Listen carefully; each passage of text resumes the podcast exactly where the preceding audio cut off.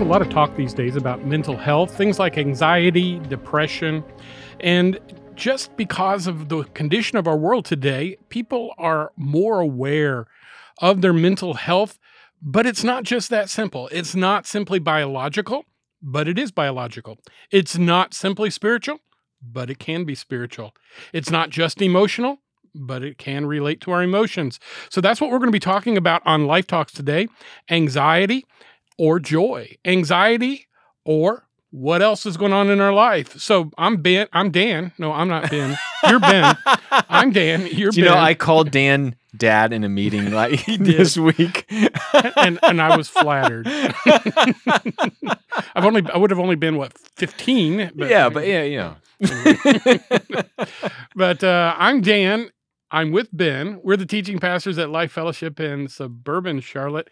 And this is Life Talks. Ben, this is an important topic. Now, just so the audience knows, you are you are kind of studying this. You're studying a lot of mental health issues. I and got so there's some there's some cereal boxes that have some things on the back that I've been reading, and it's No, no, no, no. or th- there's this test I took on Facebook. I'm No, just teasing. No, no. Ben's one of the smartest guys I know, and he continues uh, to to learn and so forth. But he's also formally learning. He's working on a counseling degree at Montreat University or Montreat College, up in uh, the Asheville area of North Carolina, uh, on on counseling, mental health, these Mhm. issues, and so forth. And I know you're learning tons. The wonderful thing, though, because of your background in theology and so forth, you're viewing this through a biblical perspective, Yeah. a biblical lens, and I know you're learning a lot. But Mm. kind of as we kick this off, help help me understand, if you would, uh, kind of the biology of anxiety. Um, how how does it relate Yeah. to our physical wiring? Yeah. So remember, uh, I know you weren't here, but the first two episodes we recorded, and I asked this question this past Sunday, which was, "Is anxiety a mental health issue or a spiritual issue?" Mhm. And we answered that, yes, it is. Um, and now there might be certain aspects of it that are more mental health, and there's some that are there's a lot that are spiritual. Uh, but but I think it's important for us to understand the mental health side. These are things what we're going to talk about in, in this environment are things I, we don't get a chance to talk about on a Sunday morning. Yeah. Because Sunday morning is purely word of this is what the word of God says. Yeah. But what I have learned over the course of my studies is there there's so much science out there about the brain. And what I have learned and enjoyed about all the learning I've gone through is that it whenever what the science points to is God's word is true. Mm. The science proves that God's word is true. So to me, uh, what I'd like to do is kind of take a step into what's going on in our brains. And here's the question: I, the first question I had everyone really think about is is anxiety a mental health issue or a spiritual issue? The second question I want you to think about is this: what what is greater, your brain or your mind? Wow, I'm I'm going to have to think on that. A little What bit. what is what has what is the more powerful force? I'm going to say mind because it controls the brain. Okay. Yeah, I mean, t- to But me, but I could be persuaded the other way. Well, okay, so so that is a vi- that's a fundamental question that you have to decide.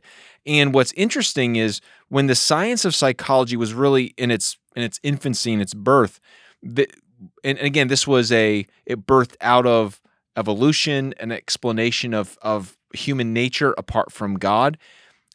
Most most early psychologists up until present time have believed that our brains are hardwired Mhm. that the brain is is basically you can do a lot of things in your mind but you are severely limited because your brain limits you and what we're finding is now that we can do brain scans now that we're able to measure things that the more study we do about the brain the more we realize no the brain is not hardwired it is soft wired Hmm. it's it's it's literally like it's it's something that you can download programs into. Remember the movie The Matrix when you can just Mhm, download things? mhm. Now it might maybe not to that extent, obviously not to that extent, but the brain is incredibly malleable. And to me, the Bible, I believe the Bible so when my teacher said you've got Play-Doh for brains, she was right. a, little, yeah. I mean, there's some mushiness that you can you can definitely you know play with, but yeah, th- there's prior psychologists believed that you were hard, your brain was hardwired, so therefore, when it came to your own mental health issues, you, there's very limited things that you can do. And again, this, this comes down to the fundamental difference between the worldview of psychology and the worldview of the Bible and of God. And naturalism versus supernaturalism. And to me, what the, the worldview of psychology and the philosophy of psychology says this we are just a collection of cells and neurons Mhm. and and we've been imprinted by our by our environment and and the people around us. But listen, all you can hope for with all of the problems that you have, the only thing you can hope for is coping, is managing the symptoms. Mm. And to me, here's what I find so interesting is the word therapist and the word, you know, therapeutics. We get that term from the Greek word therapeuo, which means to heal. Hmm. It literally means to heal. So when someone says I'm a therapist, you're someone you're someone you're claiming to have some level or understanding of healing. But when, as I was in my studies, as I was reading books and studying all the great minds and the great theories and practices of psychology, one of the things that stood out to me was they, most people do not, most philosophies and theories do not believe that fundamentally people can change. They believe that they can manage things, that they can adapt somewhat, but there's no real overcoming. But the Bible talks about healing. The Bible talks about overcoming. The Bible talks about transforming ourselves. And to me, we are either going to approach our bodies, our mind, the, the, the the creations that we are in God's image, the imago Dei in us, and we're either going to believe that we are just a collection of cells and we just got to manage the problems until we die, or we can believe that God has created us in his image with the potential through his power and through his spirit and through the truth of God's word to actually change. Those are two fundamental worldviews, Dan. And to me, if if Christians go into a therapist's office or a psychologist's office and they look for answers from someone who looks across at them and says, You are simply a hardwired animal that must do what you are hardwired to do, and there's no help for you. You you've got a problem. Yeah. Okay. Now here's what here's what's so And- great. And any theological construct that tells you that as well. exactly. So so so to yeah, that that's true as well. Yeah. So one of the things that I believe what I love learning about is all the recent science is proving and showing that our brains are not hardwired. That through actually our thinking, our the action of our minds, we can change the wiring in our brain. Okay? Now that's called neuroplasticity. That's a really You're so smart. no, I'm, not. so I'm just. I'm just telling you what it's called. There's a lot of books that are written on this, but you know, there's a great a, a study came out just to kind of prove that this is a real thing. Um, some researchers, I can't remember what university did this, but they blindfolded a bunch of people for one week, seven straight days, blindfold, pitch black. I'd have lost my mind. All right. Yeah, you would have you would have opted out after Yeah. 20, you know, 2 hours. But they did this because they wanted to, to measure brain activity before and after. And so here's what they found. They found after 7 days of people walking around with a blindfold that the part of the brain that controls the seeing that you know that you know the the neural pathways and the hi- highways that go from our eyes to that that part of our brain that takes in the the um the, the images and interprets them that within one week our the, the brain was starting to burrow pathways neur, neuron pathways in the brain from the sight part of the, the brain to the touch part of the brain. One week one week they saw an immense amount of change in someone's brain wiring that tells you something that tells you that no matter what the problem you have regarding mental health that you can do something to help rewire it. And so, I mean, there's been a lot of books I've I've read I've read. Um, uh, I shouldn't say a lot, but I've read a handful of books. I've read a lot of articles. I've done a lot of research on this. Um, one of the books I read was Switch on Your Brain by Dr. Caroline Leaf. Another one, The Soul of Shame. Another one called The Other Half of Church by Jim Wilder. They all deal with this issue of um, neuroscience and how it points to the reality that when the Word of God says that you can be transformed by the renewing of your mind, that is not a spiritual theory. It is actually a physical reality in your brain. Hmm. So when we talk about people that have issue, mental health issues, um, there are you can have hope. You don't have to just say this is just who I am. Now, I say all that, and I know that people are listening to saying, "Oh, Ben, you don't know me. I've got major issues." So I want to I want to take a step back, and uh, first of all, when if you're thinking that, let me just say this: I want to empathize with you. What what, what I'm talking about here, I don't want you to feel bad that what I just said. That because you have struggled for years or, of with mental health issues, that you know somehow, um, you know, there's something wrong with you. Listen, every single one of us is fallen. Every we single, all have something we wrong. all with us. have something wrong with us. Um, and there are certain things that happen to us. And I'm going to explain a again. That's why I talked about the biology of anxiety. I want us to get into what happens in our brains physiologically when we're afraid, so that you can understand how you might feel like, man, this is just who I am. This is just what happens to me. And um, so, so I, I think laying the foundation of the worldview, I think laying the foundation of the the neuroplasticity that that God has created us to have in our brains should give all of us hope. And that's what I want you to have. If there's one thing I want you to take away from this episode, I want you to have hope. I don't want you to feel like, you know, I'm I'm beating you up or I'm telling you there's something wrong with you and, and trying to, you know, make you feel bad because you've got problems. That's not what I'm saying. And to me, when I was reading this, this gave I don't know about you, but this gave me hope. This Yeah. get let me understand like I don't the issues that I do have, I don't have to feel like this is the way I always have to be. And again, what I just shared with you, the three books I just mentioned, the other half of church, the soul of shame, the switch on your brain, they're all written by neuroscientists, psychologists who are Christian with a Christian worldview.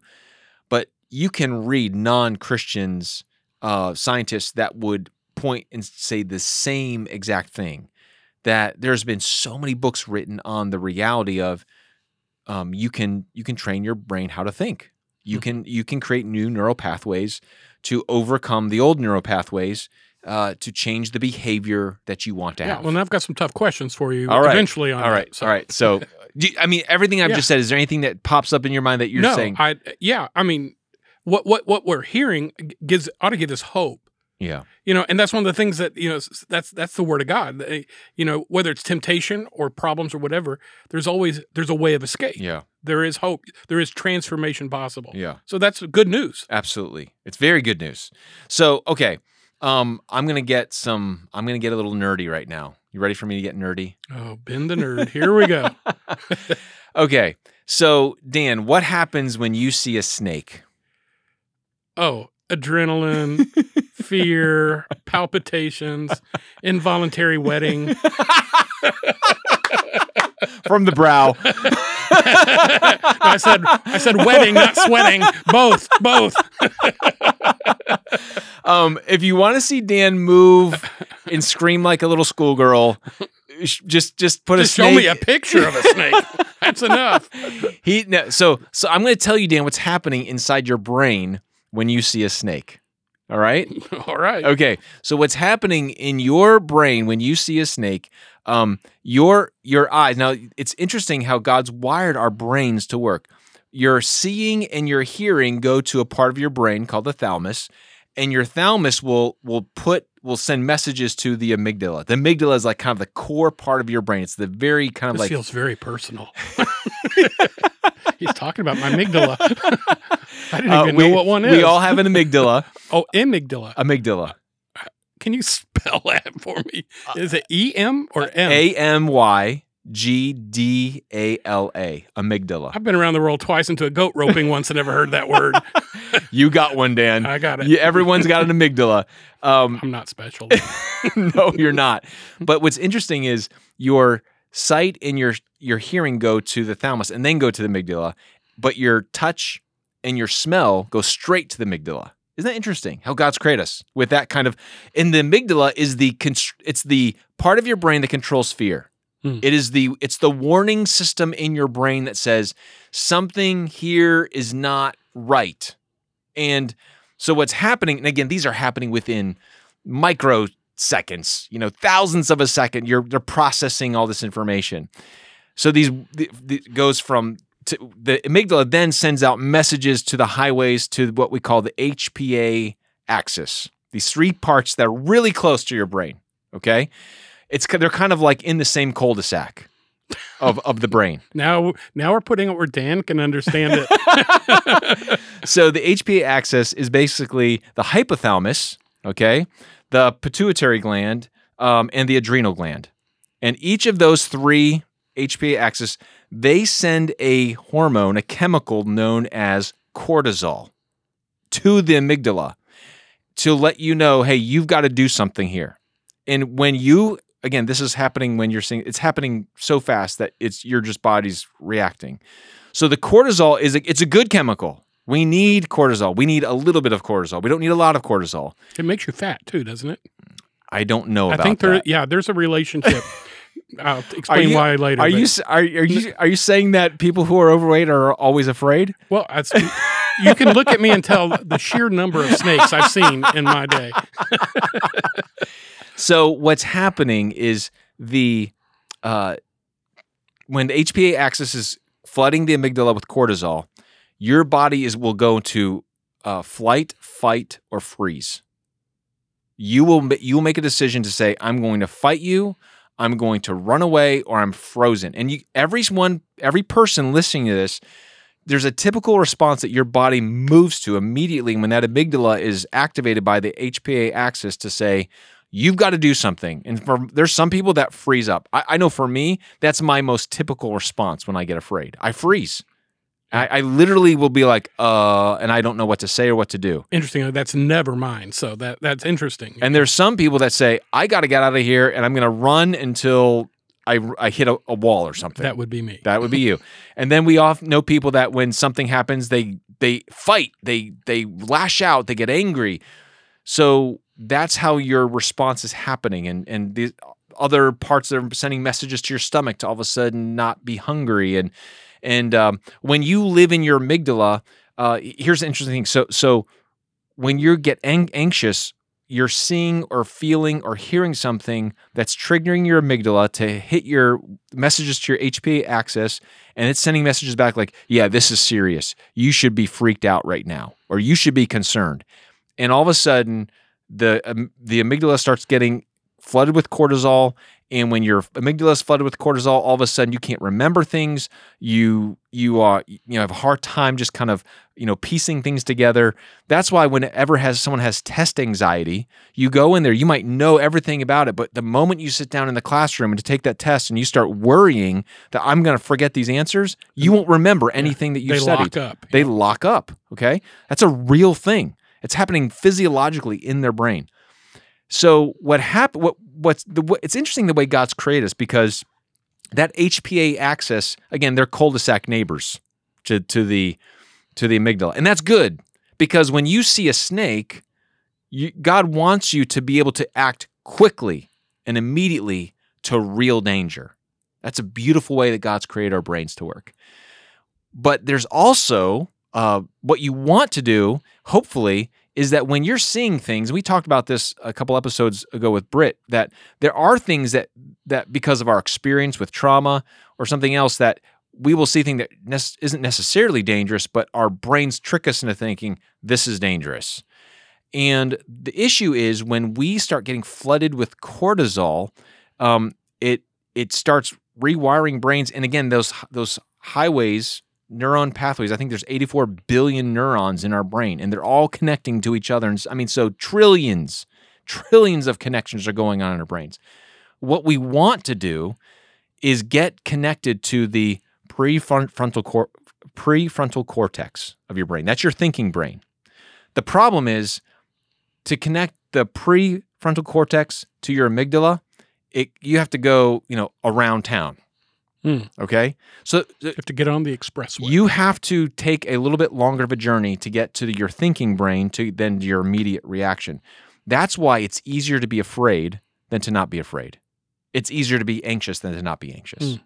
Because again, you're you've got neighbors to those different parts of your brain. And if here's what here's what the brain is is happening. The more that you allow anxiety to trigger your amygdala, the more you see things, hear things, and you interpret them as I need to be afraid about this.